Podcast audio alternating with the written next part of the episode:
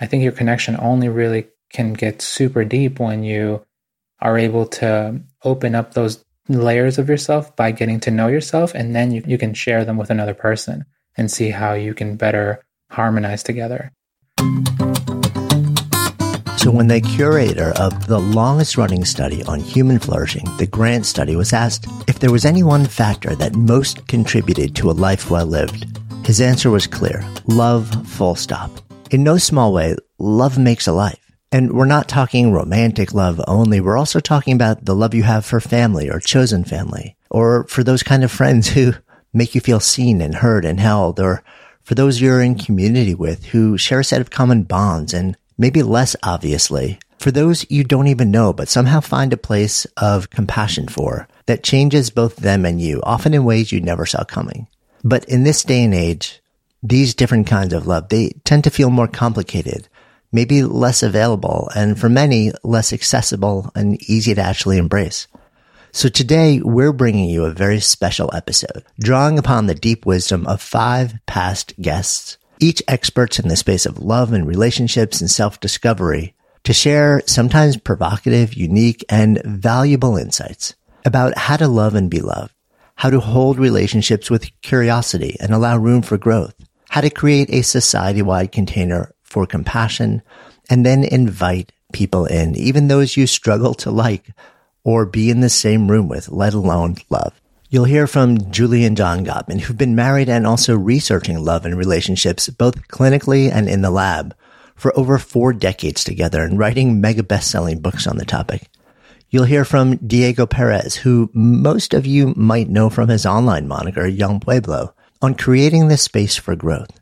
Rev Angel Kyodo Williams will share an expansive lens on love and its connection to compassion, holding the space for difference and liberation. And our friend iconic spoken word artist In-Q, shares a beautiful spoken word piece and really a frame based on his own experience of falling in love, wrapped with an invitation for us all to find moments to create magic.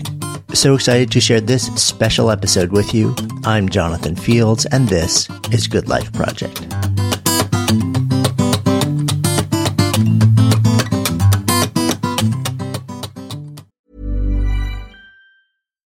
Deserves the best, and there's no better place to shop for Mother's Day than Whole Foods Market. They're your destination for unbeatable savings, from premium gifts to show-stopping flowers and irresistible desserts. Start by saving 33% with Prime on all body care and candles. Then get a 15-stem bunch of tulips for just $9.99 each with Prime. Round out Mom's menu with festive rosé, irresistible berry chantilly cake, and more special treats. Come celebrate Mother's Day at Whole Foods Market.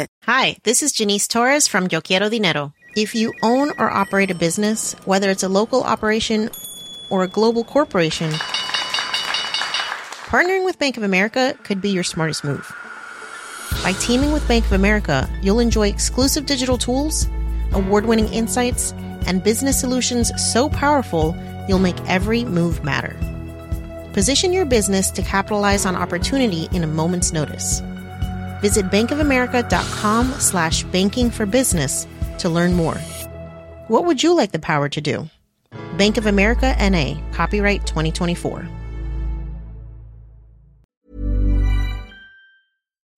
Good Life Project is brought to you by Understood Explains, a podcast that's like a beacon for parents navigating the special education system hosted by Juliana Urtubey, a special education expert. This season is all about individualized education plans or IEPs. Juliana breaks down complex topics like how to tell if your child needs an IEP in a way that's easy to grasp. I checked out an episode of Understood Explains about the difference between IEPs and 504 plans, and I was struck by the balance of empathy and practical advice. It's not just about understanding the system. It's about empowering parents and caregivers to advocate for their children, which is just so important so I've known a number of people who've had to literally scramble to figure out how to advocate for their kids when the system seemed to just make it so hard to get the support that they need and deserve. So if you're a parent navigating this world or even just wondering if it's right for your family, I encourage you to give Understood Explains a listen. Search for Understood Explains in your podcast app. That's Understood Explains. It's like having a roadmap for a journey you didn't expect, making it a little less daunting.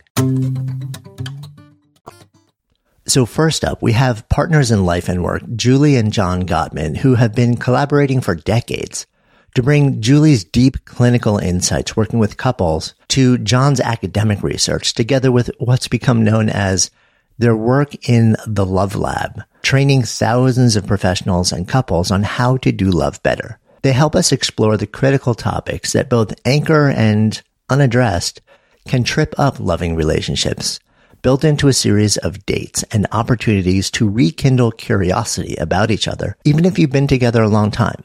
Here's Julie and John. Now, one of the reasons that we wrote this book, Eight Dates, was because many long term relationships, people get so busy in their lives, they get so absorbed with the the minutia of career and children that their lives turn into this infinite to-do list and they're not making time for one another.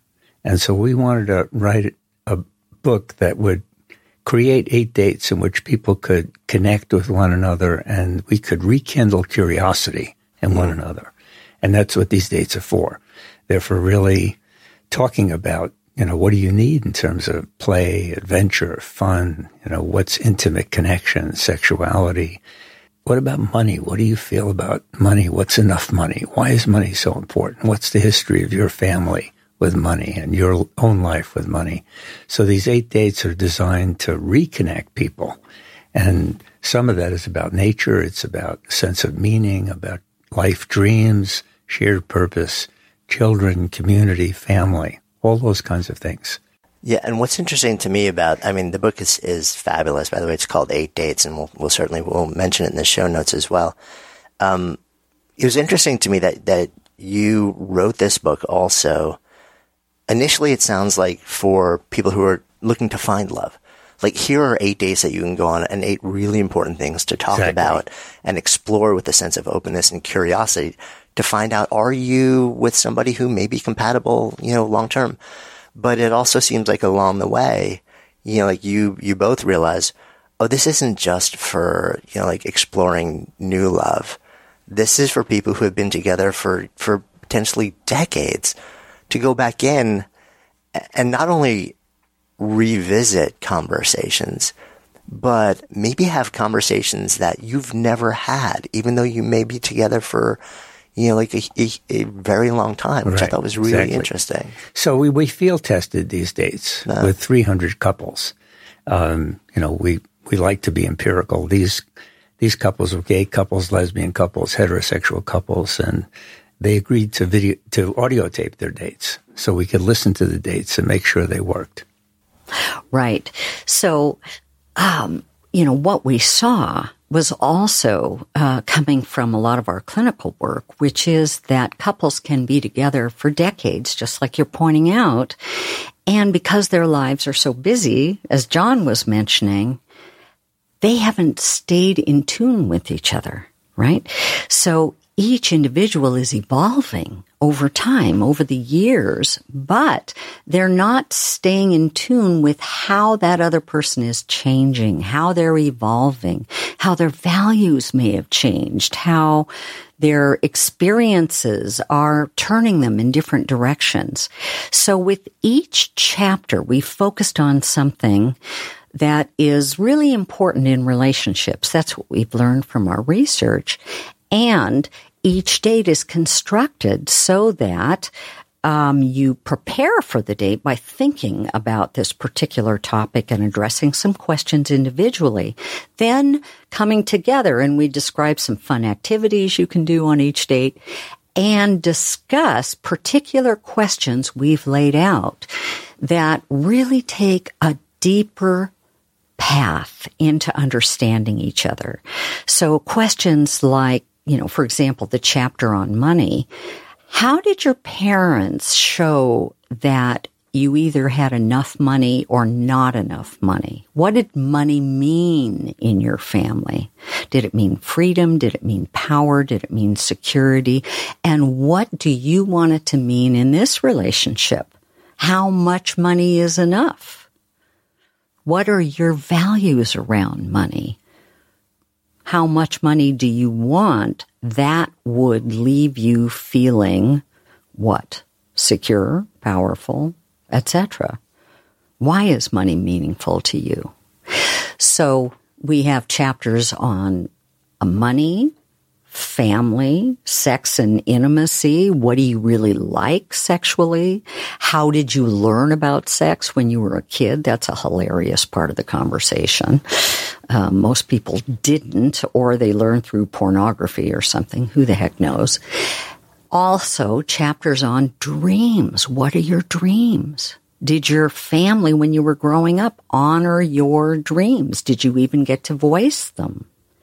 And what are your dreams now? And how can I support you with those, living those dreams? Your underlying purpose for being on this planet, as well as spirituality. Some people have developed spirituality. Some people have lost it. Some people are not interested in it. So who are you regarding mm. that topic? So the conversations are all very deepening of the relationship. We even have one on conflict, but it's not about, okay, let's have a fight. It's not that at all. Instead, what it is, is, so what's the style in which you feel most comfortable discussing a problem? How did your family handle conflicts and how do you want to? Mm. It's more like that. Yeah. I, I, mean, it's really interesting also. Um, as I mentioned in the opening of our conversation, my wife and I are about to become empty nesters. Woo. And so it's You're fascinating. Not old enough for that, John. Oh, I You're am. like, you know, 30 My hairline old. clearly reveals I'm old enough. Oh. Um, so it's interesting to me because when I think about, even if you've had these conversations or some variation of them very early in the relationship, so many people, um, when they become parents, then all of a sudden all the focus goes to the children, the family. The family unit becomes the center of everything. Everything happens on behalf of the family, very often the kids. What's best for the kids? And then, you know, you go about life. And then if you're fortunate and, and, you know, the kids grow up and at some point they, they move out and you find yourself in this place of, oh, it's just us again. You know, uh, but it's been probably decades since it's been just us this is such a fascinating set of exercises to revisit and, and sort of it's almost like saying and who are, who are we now? You know? Exactly. Yeah. So you know we wrote the book uh, to be an experience. I mean how often is a book an experience hmm. other than reading it? But you go and have the experience of rekindling curiosity in your partner. None of the dates are confrontational. They're all fun and exploratory.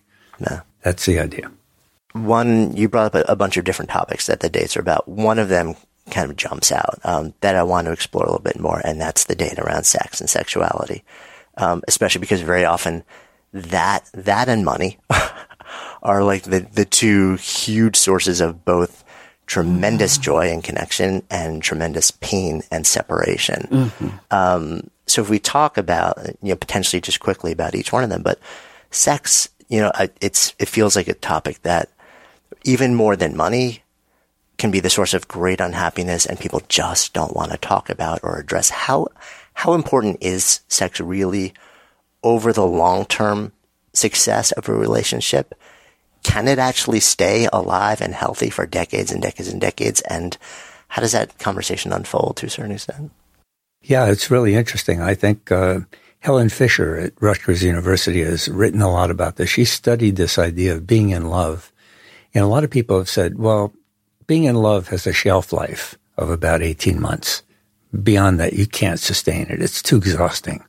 You know, and then you love your partner, but you're not in love with your partner. That turns out to be a myth. You can stay in love with your partner forever. There's no shelf life to being in love. And again, science has helped us understand what's involved in that. And the answer is it's not very complicated. It's not rocket science a study of 70,000 people in 24 countries recently done found that couples who have a great sex life are really different from couples who say their sex life is not alive anymore. And they're different in very simple ways. They say, I love you every day and mean it. They're affectionate, even in public. They give compliments to their partner. They cuddle. I found time, find time to cuddle. They have a weekly romantic date. They pay, they pay attention to their partner. They continue to play and have fun together. That's really vital. So our date on play, fun, and adventure is very important. In analyzing 40,000 couples about to start couples therapy, that I've done 80% of those couples say that fun has come to die in their relationship. And that's so sad. So fun, play, adventure, uh, touch, affection, sexuality, emotional connection, they're all one fabric and they can stay alive forever. Mm.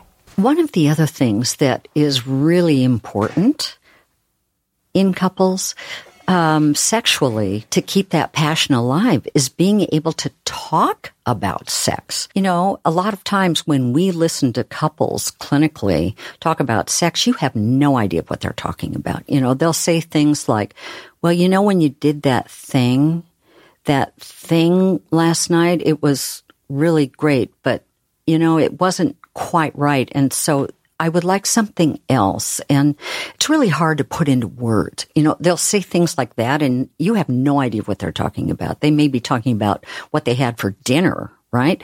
So people need to um, learn how to talk about what their sexual needs are.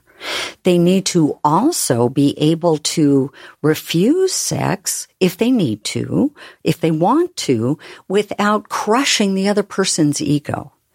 You know, a lot of times when people bring up what their sexual preferences are, the other person hears it as criticism. Somehow that other person believes they should read the person's mind, and body and know exactly what kind of touch they want, what where they want to be touched, how hard they want to be touched, what's going to feel right for them, what the tempo of the sex should be. Well, how can they know all of that without really being able to talk about it? So in this chapter, you know, it starts with kind of those fun questions of how did you learn about it? But then it goes into, well, what is it that you would prefer?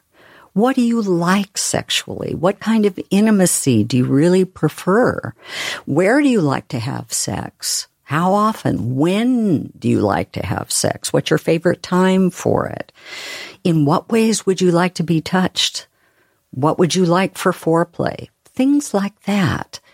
So that people can be really clear and on the same page and feel comfortable having sex feeling safe enough because they know what their other partner likes. It's mm. as hmm. simple as that. I think it's really interesting also to um, to do this as an exercise because in this particular date, you lay out a set of questions that serve as prompts that don't don't come from either partner. So it's almost like somebody else is telling us that these are the questions, these are the things that mm-hmm. we have, you know, like we have to talk to each other about. Um, and it, it almost says, well, I'm, I'm just, I'm, fo- I'm just following the instructions of this particular right. exercise rather than the uncomfortable thing of like, here's my checklist of things that, you know, like, I, I, in a weird way, I think that probably feels more comfortable right. to people. Right. Uh, there are cultural differences in America too that are really important. And a lot of times people don't have access to the subcultures in America that actually do sex very well and do romance very well.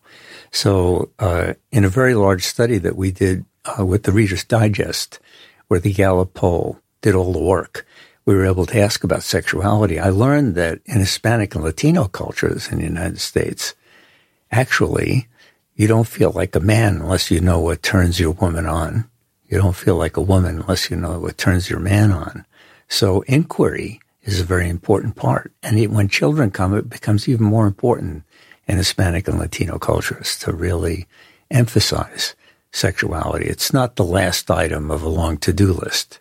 And with gay and lesbian couples we studied in our laboratory, they're much more comfortable talking about sex in a non-defensive way, using humor and really listening to one another and being able to talk about it comfortably compared to the European cultures, the African cultures in the United States that really much more uncomfortable talking about sex and where it's seen as a test of your masculinity or femininity.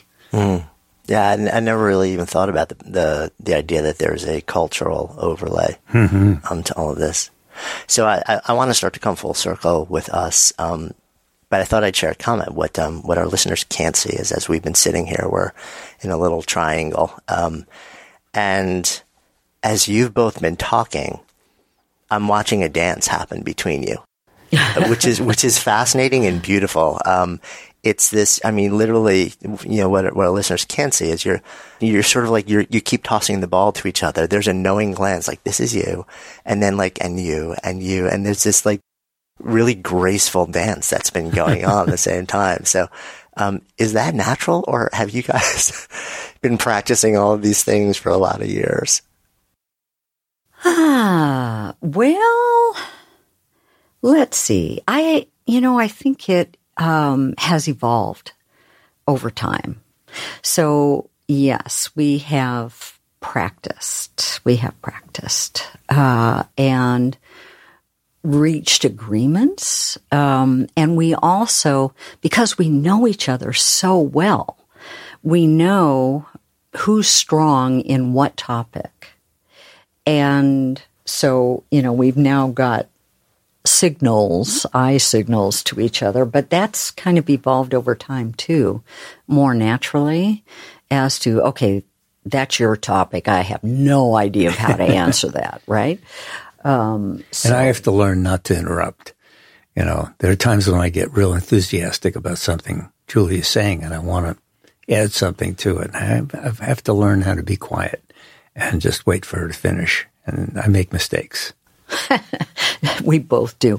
But, you know, part of the thing is that's funny, speaking of cultures, is that, you know, John is from New York, so he'll talk fast and, you know, I'm from Oregon, where we talk really slowly. And so poor John is stuck, you know, having to wait and wait and wait, uh, being a New Yorker. And also the other thing, you know, that is so true, both of us are Jewish, is that, you know, interruption and argument is Jewish love. So, you know, we, we had like to, to slow things down a little bit. That's too funny. It's funny. I'm, I'm in Portland at least a few times a year, and oh, neat. It never it never stops to amaze me that wherever I go to get a cup of coffee, I'll step up to the counter, and the person behind the counter will just look at me and say, "Hey, so so what are you up to today?" And, and, I'm like, we don't do that.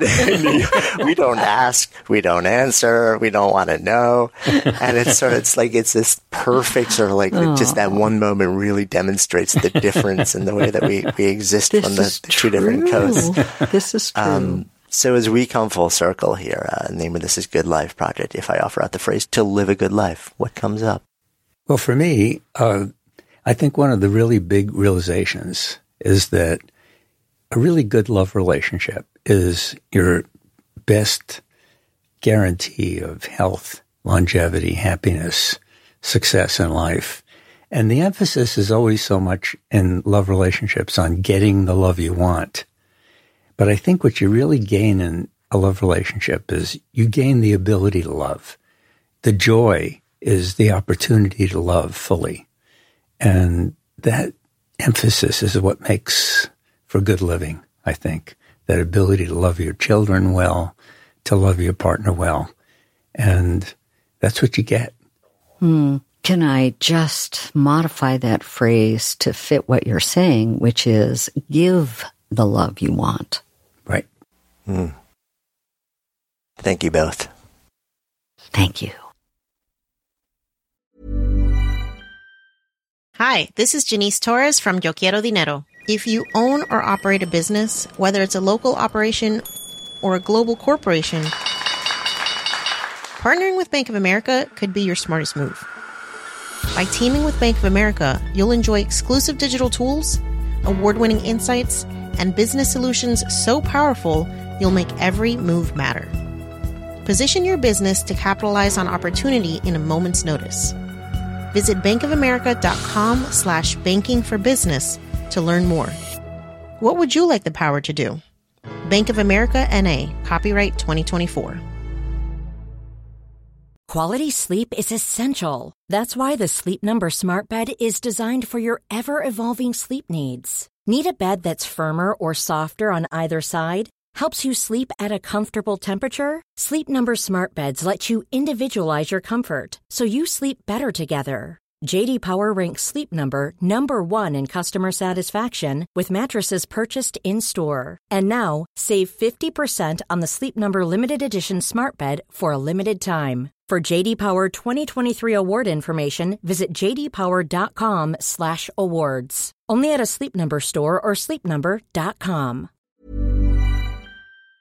Good Life Project is sponsored by Lexus GX. So have you ever owned something that inspired you to just up your game? For me, it was this high-end mountain bike. I love the ultralight frame, the suspension, the precision gearing, and I realized it deserved to be ridden to its full potential. So I started training harder so I could experience the joy it could give back to me. And it paid off. That bike helped me discover just new levels of performance and straight up joy. When we own exceptional things, they inspire us to do exceptional things. The all new Lexus GX has an exceptional capability that will have you seeing possibilities you never knew existed. Its advanced technology and luxurious interior mean that wherever you go, you'll never go without. Imagine tackling rugged landscapes with the available 33 inch all terrain tires and multi-terrain select, then unwinding with the available front row massaging seats. This is a vehicle that inspires you to go further to live up to its full potential. So why settle? Live up to the all new Lexus GX,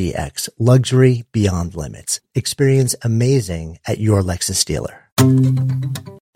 Good Life Project is sponsored by NetSuite. So I remember when our businesses were just starting to really scale. It was amazing and also added complexity and stress. And the things that I used to do in hours were taking days, too many spreadsheets, too many systems, no single source of truth. If that sounds familiar, you should know these numbers. 37,000 25 and 1. 37,000 businesses have upgraded to NetSuite by Oracle. 25. NetSuite turns 25 this year. That's 25 years of helping businesses do more with less, close their books in days, not weeks, and drive down costs. And one, because your business is one of a kind. So you get a customized solution for all of your key performance indicators in one efficient system with one source of truth, manage risk, get reliable forecasts, and improve margins. Everything you need to grow all in one place. And right now, download NetSuite's popular KPI checklist designed to give you consistently excellent performance absolutely free at netsuite.com slash goodlife. That's netsuite.com slash goodlife to get your own KPI checklist. netsuite.com slash goodlife. So I love the powerful blend of both research and lived insights, along with the fun and loving dynamic that Julie and John share through the way they interact. Next up, we have Diego Perez, who you may well know from his wildly popular writings on Instagram under the handle Yung Pueblo, or from his New York Times bestselling books. His lens on the role of creating the space for individual growth, and then zooming the lens out to explore what he calls structural compassion is just so expansive and empowering. Here's Diego. You know, to me, when I think about love, I mean, love is something that can hold space for multiple perspectives and and it's something that can allow for complexity. And i think that's um, something that is not just growing in the like activist organizing world but all over the world you know that we can be able to still function harmoniously without having to like hate each other or demonize each other in, in certain ways. Because at the end of the day like everybody makes mistakes. Like you know we're we're all incredibly imperfect human beings. And what matters is like are we open to to changing and being better? Yeah, it's such an important question, especially in this moment in time, right? Because we're all dropped into this space where there's so much disenfranchisement, but there's also so much isolation and separatism and yeah. dehumanization. It's sort of like, you know, there's an installation of beliefs and values that rise to the level of identity. And once that becomes that, it becomes brutally hard to back away from that, even when you're presented with really strong evidence that it's not right. And I feel like, yeah, I mean, um, I hope you're right in sort of like, I, you know, I feel like we, we have been dropped into this sea of pain, of isolation and dehumanization. And, you know, I'm waiting for that pendulum to swing back towards openness and realizing that we're sort of like all part of like the same fiber of, of humanity. Um, it sounds like you may you may be a little bit further along in seeing and stepping into that space than I am at this point. Yeah, I mean it's it's a struggle. It's a struggle to have people who you know that that there are people who exist in the world who don't like you because of different facets of your identity. And then there's also a struggle to be attached to different parts of your identity when in reality, you're, there's nothing static about you. You know, a piece of your identity that may have been so important to you seven years ago may mean nothing to you today because you've just grown in so many different ways. And if you were to attach yourself and stick to that part of your identity, you would actually be limiting your own flourishing. Um, so I think even within the the work that I do within myself, I've really tried to sort of shift the way I see identity to just to think about it as a flowing river because it just it just keeps moving and it'll move and sort of switch itself up in a way that can meet the moment as opposed to just like trying to make the moment fit you if that makes sense yeah no it definitely does um you know, the Buddhist path was, is always fascinated me because they've, they've carved out two paths, you know, the, the, householder approach and the monastic path. Yeah. Yeah. And there's this really fascinating acknowledgement of the fact that some people are going to go and spend a lot of time in solitude or remove themselves from society. And others are actually going to stay completely immersed in yep. civil life around them. And that there, you don't actually have to step out. If you make that choice, if it's right for you, there's a way to do it. But if you also choose to be completely immersed in life as it happens and swirls around you all day, there's also a way to do it that way. You can be present in that life and also present in your own unfolding, in your own process of liberation and collective liberation without having to extract yourself from it. And I always, I always thought that was so prescient the way that, you know, that it was so clearly identified and there was like almost like a permission given to live and also do the work. Yeah, I think it's quite beautiful. If you if you look back to the um, the really like you know the, the suttas of that sort of encode the Buddhist teaching, rather the earliest sources of the Buddhist teaching, there are a lot of different householders that become very enlightened. You know, from Anathapindika to Citta, there's just different people that the Buddha talks about, um, men and women who just sort of take, take that next level leap and they're still householders. You know, they don't, they don't necessarily take robes and become monks. And there's nothing, you know, the the work that I'm putting out there is nothing against being a monk if that's what you so desire. That's actually a beautiful thing to be able to give your life, you know, because what, what do monks do? They're sort of like donating their lives in service of the Dharma, um, which is beautiful. But if that's not for you, that's great. You know, it's also not for me. I, I like having, you know, I like being married and I like, you know, being able to move about my life in my own way.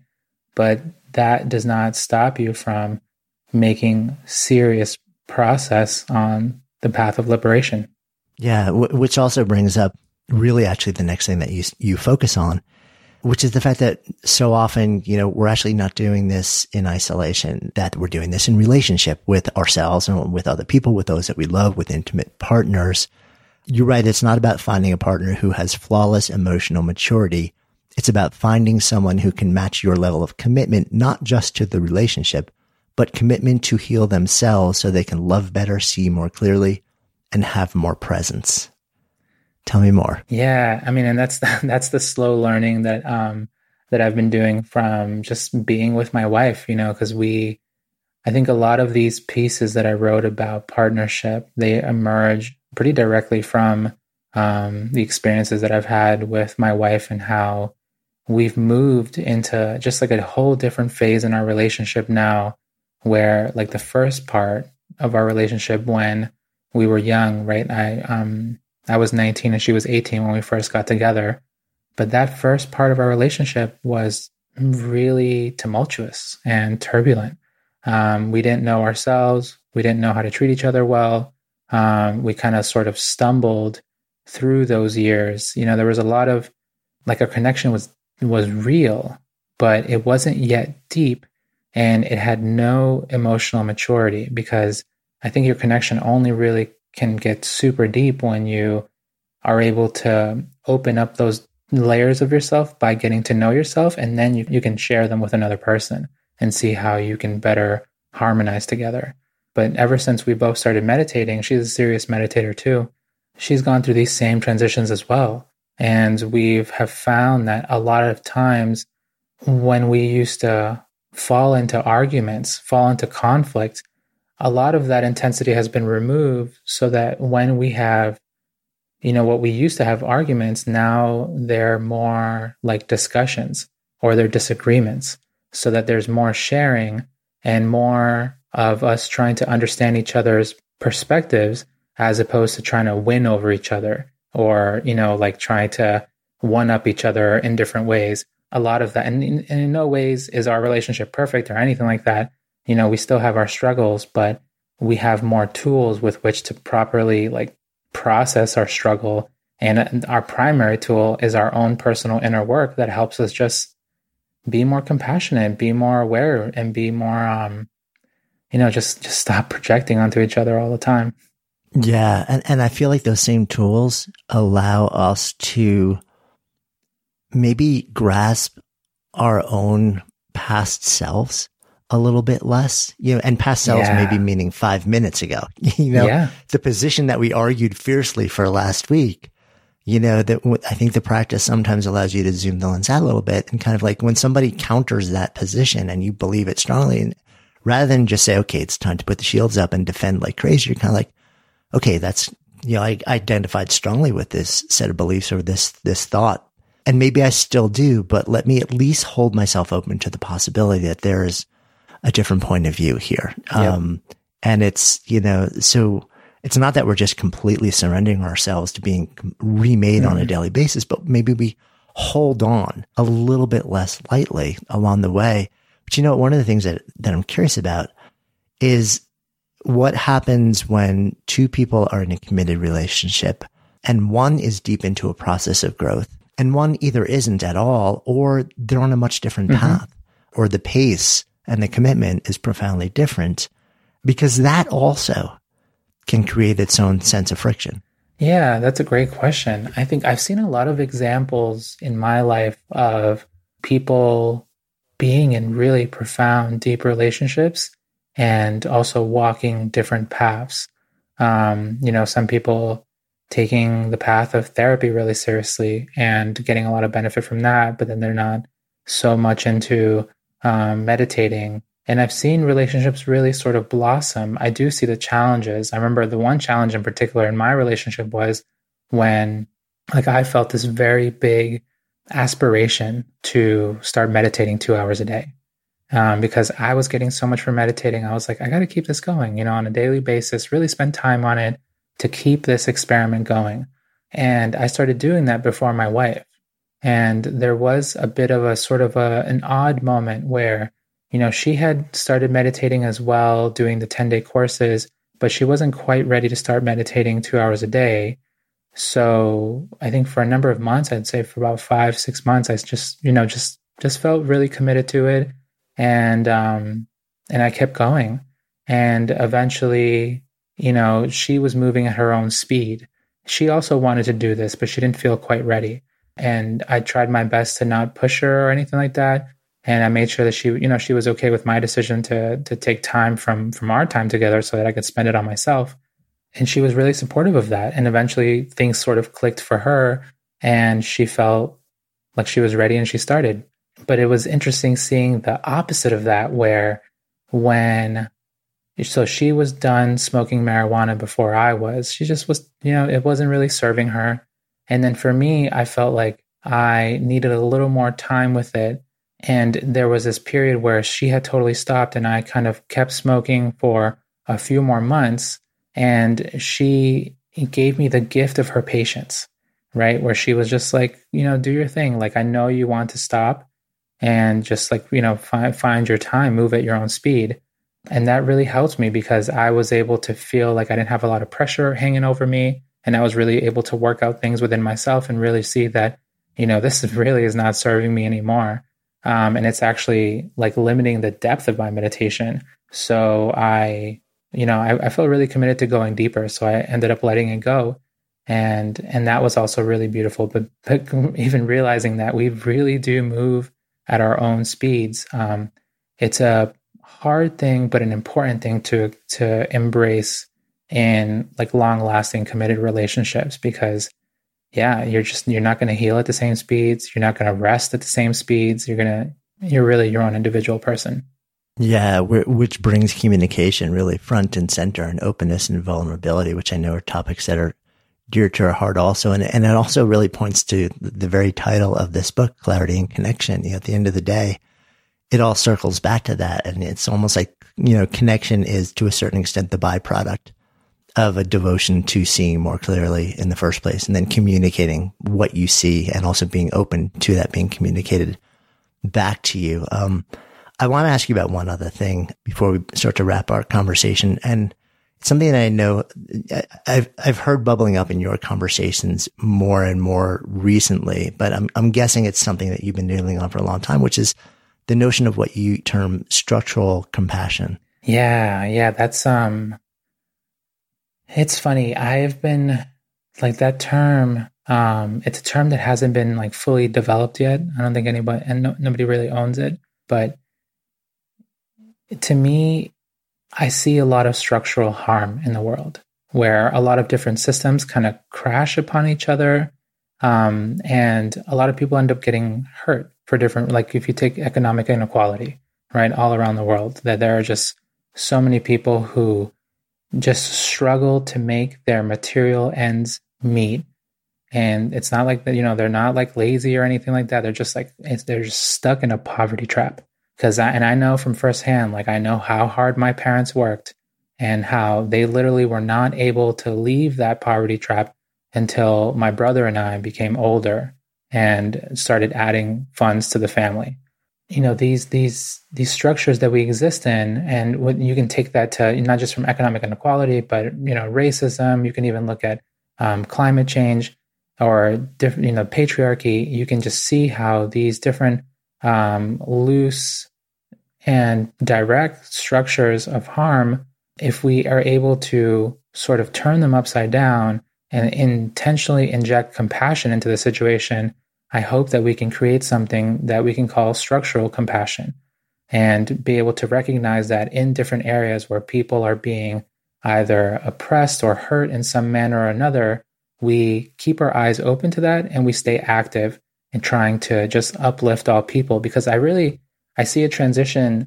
um, happening in this century, hopefully, where we expand our idea of human rights to include that people are no longer suffering in this intense way in a material way so that they're you know can be educated have health care have these sort of simple basic rights fully met globally around the world so that we can all live well. Because and, then and i think a lot of people fear that because immediately they, they think like oh this is like some strict form of communism but it's like no it's just we're just humanizing the world we're just trying to, you know, help all people live well. And that doesn't mean that some people aren't going to be wealthy. You know, people can still benefit from the things that they create. But we do want to um, sort of remove that intense struggle that a lot of people go through. Like, you know, there's still people dying from hunger, people dying from simple diseases that could be fixed, and people suffering from different forms of racism and you know this this like onslaught of climate change that's about to befall us. Like, how are we going to be able to interact compassionately with each other so that we can support all of us flourishing and living well. Mm. Yeah. That is the big question. Yeah. Um, but the notion of structural compassion, I just like that. Yeah, it paints it like a sort of like paints an image, you know, because we know that there's a lot of structural harm, but let's move towards structural compassion. Right. Yeah. It's like what would the systems of compassion to operationalize it yep. um, at scale? scale it. It's a really interesting question. Yeah. Feels like a good place for us to come full circle as well. So hanging out in this container of a good life project. If I offer up the phrase to live a good life, what comes up? Ah, to live a good life. I think, um, I mean, for me, it's to develop as much equanimity as possible. I think equanimity has been the the real um, the treasure that I've found in this life, and I think it means you know spending time meditating. Like I, I go to courses really often, but I, I, would like to as I get older to, to go to more and more um, because I get so much from that, and because I get so much from that, I'm able to give more. Mm, thank you. Good Life Project is sponsored by Lexus GX. So have you ever owned something that inspired you to just up your game? For me, it was this high end mountain bike. I love the ultralight frame, the suspension, the precision gearing, and I realized it deserved to be ridden to its full potential. So I started training harder so I could experience the joy it could give back to me. And it paid off. That bike helped me discover just new levels of performance and straight up joy. When we own exceptional things, they inspire us to do exceptional things. The all new Lexus GX has an exceptional capability that will have you seeing possibilities you never knew existed. Its advanced technology and luxurious interior mean that wherever you go, you'll never go without. Imagine tackling rugged landscapes with the available 33 inch all terrain tires and multi-terrain select, then unwinding with the available front row massaging seats. This is a vehicle that inspires you to go further to live up to its full potential. So why settle? Live up to the all new Lexus GX, luxury beyond limits. Experience amazing at your Lexus dealer.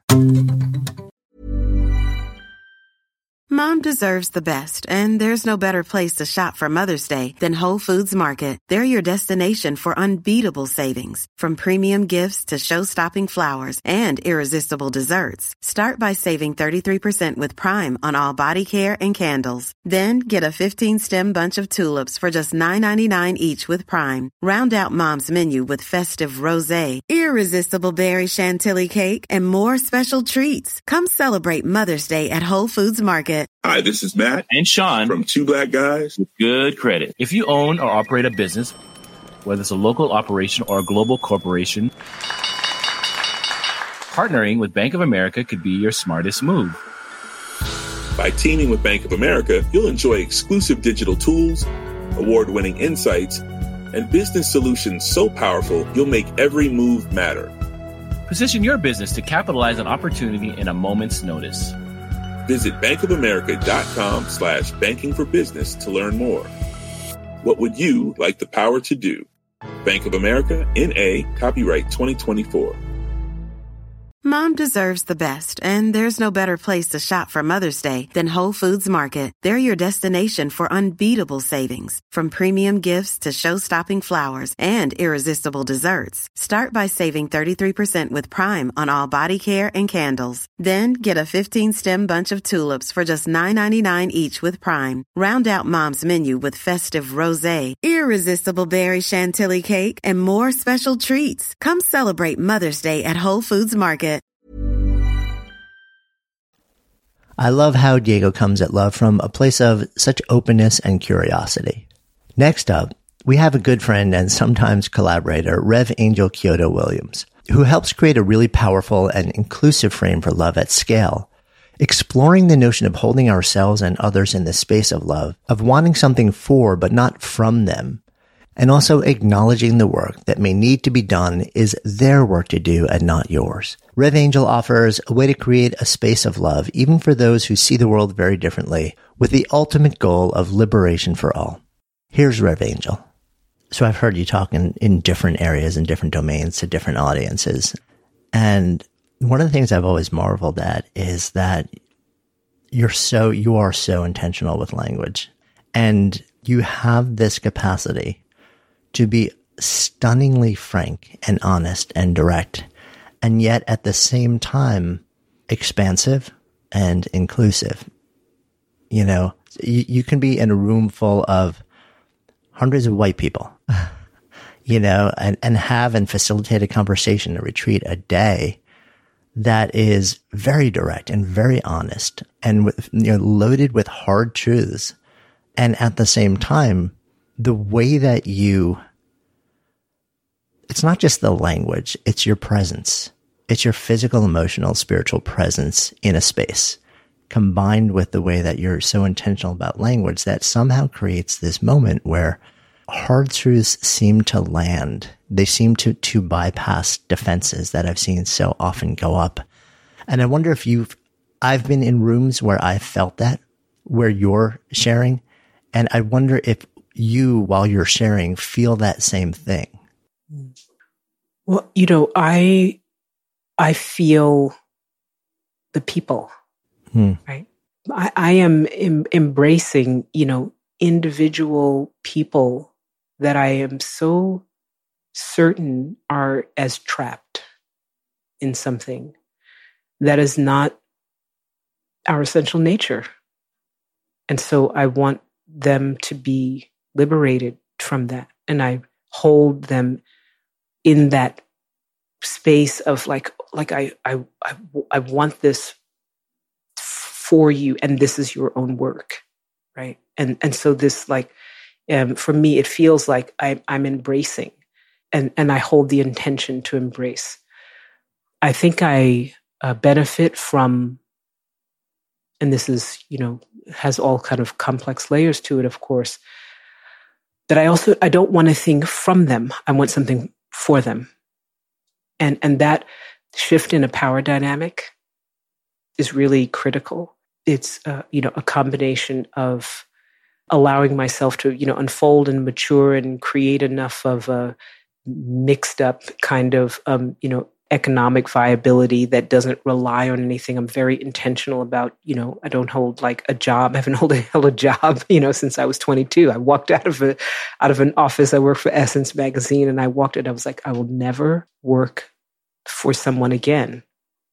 And so I, I organized myself to not be, uh, which, which has a, you know, that quality of loneliness, right? Like an, an, an aloneness to not be dependent on any sole institution or individual for my livelihood, which is has its precariousness, of course, as well, and lack of security in ways. And so all of this then, you know, develops more practice. It's like, okay, I have to shift my notion of what security is. It's like this, con- it's this movement of things together. So I have to rethink what security is if I want to be free to mm. say what I need to say and, and to create the space that I need to, to create and to step into a conversation with people in which I don't want something from them.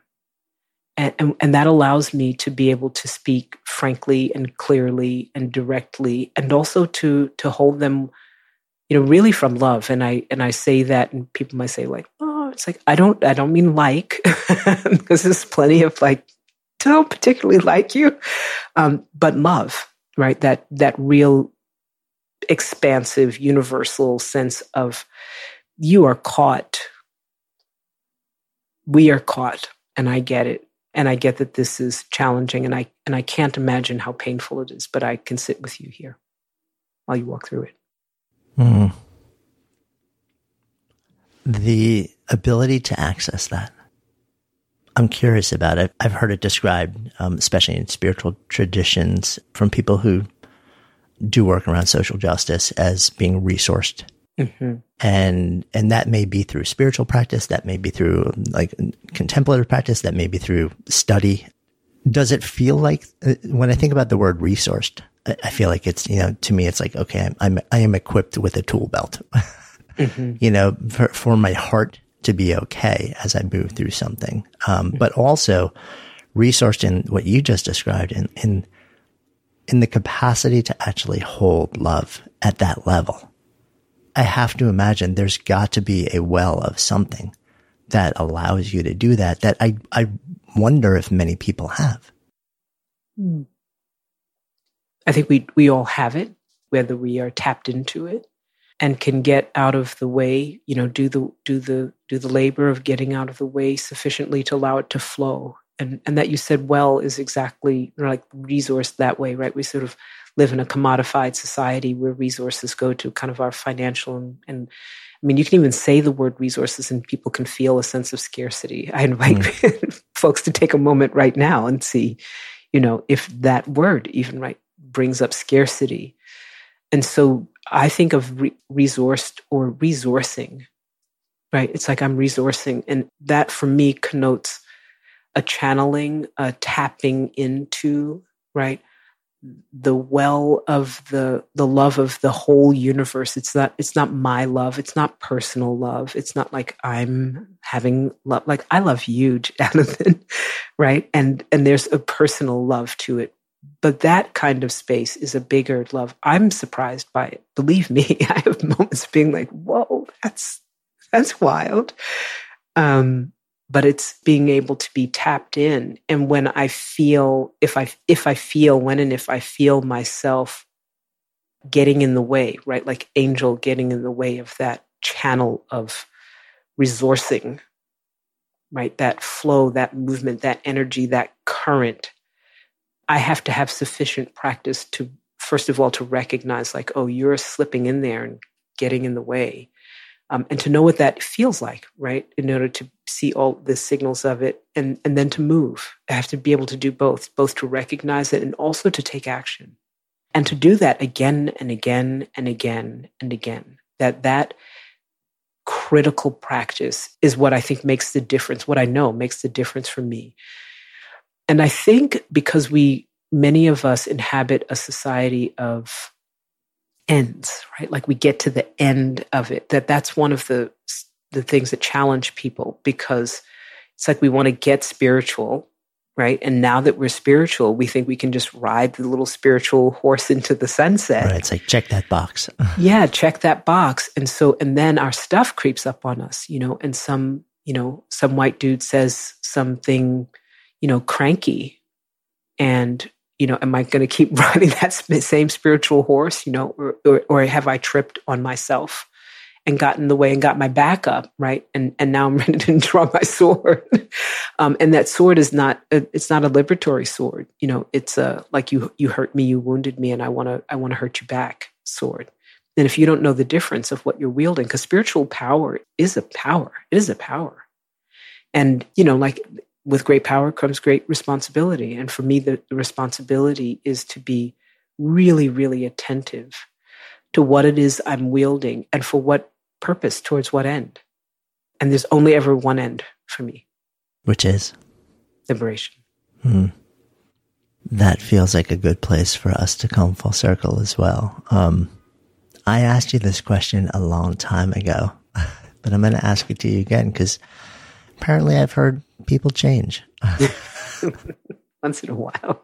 As we sit together in this cross country container of a good life project, if I offer up the phrase to live a good life, what comes up?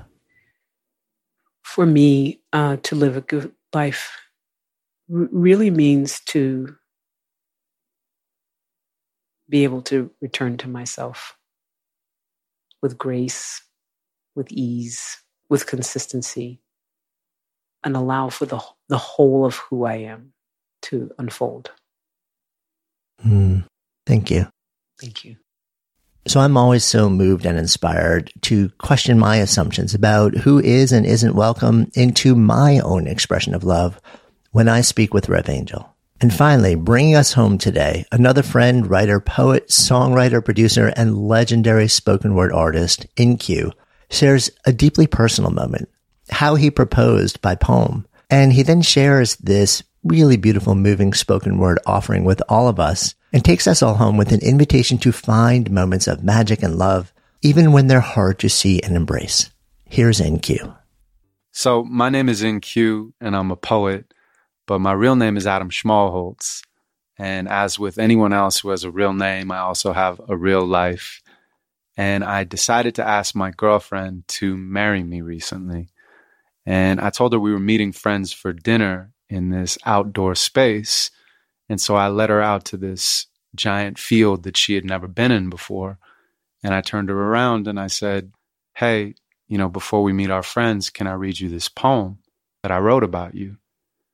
And she said, Now? Like before dinner? And I said, Yeah. And she said, Well, is it going to make me cry? And I said, Yeah, probably. And she said, Now? Like before dinner? And I said, Yeah. And I grabbed her hands and I read her this poem. Every love poem I ever wrote was about you. You are every dream I've ever had, and now they've come true. You are every dream I've never had, somehow they've come true. I gaze into your eyes and know there'll never be a better view. I see heaven in your face. I see children in your smile. I see our future and our present. Will you stay with me a while? Will you dance without the music? Will you laugh without the jokes? Will you cry without a reason? Will you play with all the notes? I've come to love you in a way that is impossible to quote. Forever and a day is not enough. Forever is a joke. Any moment we're together is forever, now or never. Whether I am in your presence or too far away to measure, I respect you in the pain. I accept you in the pleasure. I'll be your shelter in the rains. You can shine in any weather. Every love poem I wrote was an invisible letter, reaching out beyond my time and space to what I would discover from a place that was unknown to a home inside each other. I am floating on a cloud. I am singing in the gutter. Our relationship is sailing and we do not need a rudder. I don't care where we go from here if here is with each other. Your soul is like a mirror. You're a goddess and a lover. You're a sister and a brother. You're a father and a mother. You're a son and you're a daughter. You're a stranger and a friend. Even when I end, our love's not something I can transcend. You're more than just a perfect 10. Your beauty lies behind your skin. It's the way you taste, reminding me of everywhere I've been. It's the way you smell, reminding me of everyone I've been. Your sweetness overwhelms me. Can we end where we begin? I'll only come back to write our stories intertwined again. You're the greatest poem I've ever read. You make me find my pen. You inspire me. It'll take me lifetimes to comprehend. You're my who, what, where, and when. You're my why I even try. I vow to have you and to hold you till the day I say goodbye. I vow for better or for worse as long as you are by my side. I vow to cherish you in sickness and in health until I die. On our first date, you asked me why I hadn't settled down. I refused to give an answer, but I have your answer now. I was always waiting for you. You're the reason that you asked. My words have never done you justice, but I search for them at last. I've asked myself a thousand questions about who I want to be. I've asked myself a thousand questions to reflect on you and me. I've asked myself a thousand questions, but your love's what set them free. There's only one question left, so I'll ask it on one knee. And just to keep you in real time, that's when I got down on one knee. Andriana, I want to spend the rest of my life with you. I promise I'll do right by you morning, noon, and night by you. I promise I'll be nice to you even when I fight with you. I promise I will fight for you. I'd even give my life for you. I promise I will write for you. My art is now my life for you. My heart is yours, so on your darkest day, I'll be the light for you.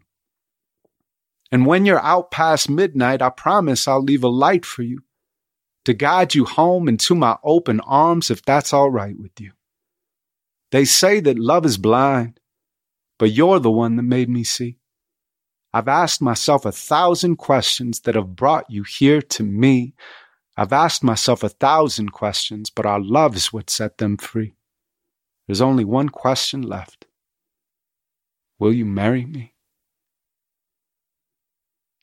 And that's when she said yes. And we kissed and we hugged. And the guy that I had hired to take pictures, who was hiding in the bushes, jumped out. It was quite a scene. And then I had set up this picnic like 30 yards away. And so we walked over there and had like a vegan feast that was all set up and enjoyed the sunset. And it was a really beautiful moment. And I guess the reason that I wanted to tell you this story is because I think we're all responsible for creating beautiful moments right now. I mean, there is an enormous amount of pain and suffering in the world, but we will never get this time back. And so I think it's up to us to change the narrative, either in big ways or in small ways. And we did that. So when we look back on this summer, we have this beautiful memory. And so I leave you with that. Find a way to change the narrative in your life and know that I'm sending you love. Hey, so I hope you found this week's How to Love and Be Loved special compilation episode both moving and valuable. We're all in a moment where we need more love in our lives, but also more broadly, we need to find ways to see, to reconnect with, and find ways to love others, even those who don't necessarily see the world the same way that we do. Because if we don't, we'll find ourselves living in a world that keeps shrinking, bounded by some illusion of safety, yet perpetually constrained by an inability to be and feel fully seen, held, embraced, and loved, and by the incapacity to offer that same grace and space to others. Wishing you a little bit more space in your heart to find, to give, to receive, and to be loved. This episode of Good Life Project was produced by executive producers Lindsay Fox and me, Jonathan Fields. Christopher Carter crafted our theme music. Good Life Project is a part of the ACAST Creator Network. And of course, if you haven't already done so, please go ahead and follow Good Life Project in your favorite listening app. And if you found this conversation interesting or inspiring or valuable, and chances are you did since you're still listening here, would you do me a personal favor, a seven second favor, and share it? Maybe on social or by text or by email, even just with one person. Just copy the link from the app you're using and tell those you know, those you love, those you want to help navigate this thing called life a little better so we can all do it better together with more ease and more joy. Tell them to listen. Then even invite them to talk about what you've both discovered because when podcasts become conversations and conversations become action, that's how we all come alive together. Until next time, I'm Jonathan Fields, signing off for Good Life Project.